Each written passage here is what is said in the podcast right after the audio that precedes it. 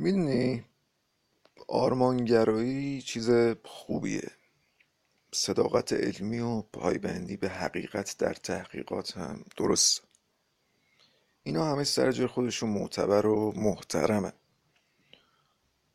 جستجوی حقیقت به هر بهایی. این هم خیلی شیک و چی بهتر از این.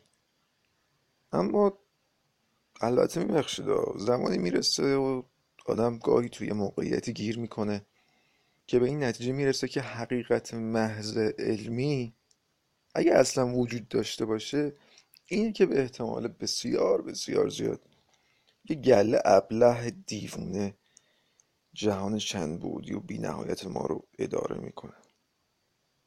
اون وقت آدم دو راه بیشتر نداره.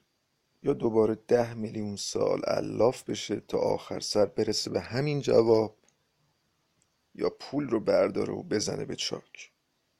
من که انتخابم روشن و مشخص.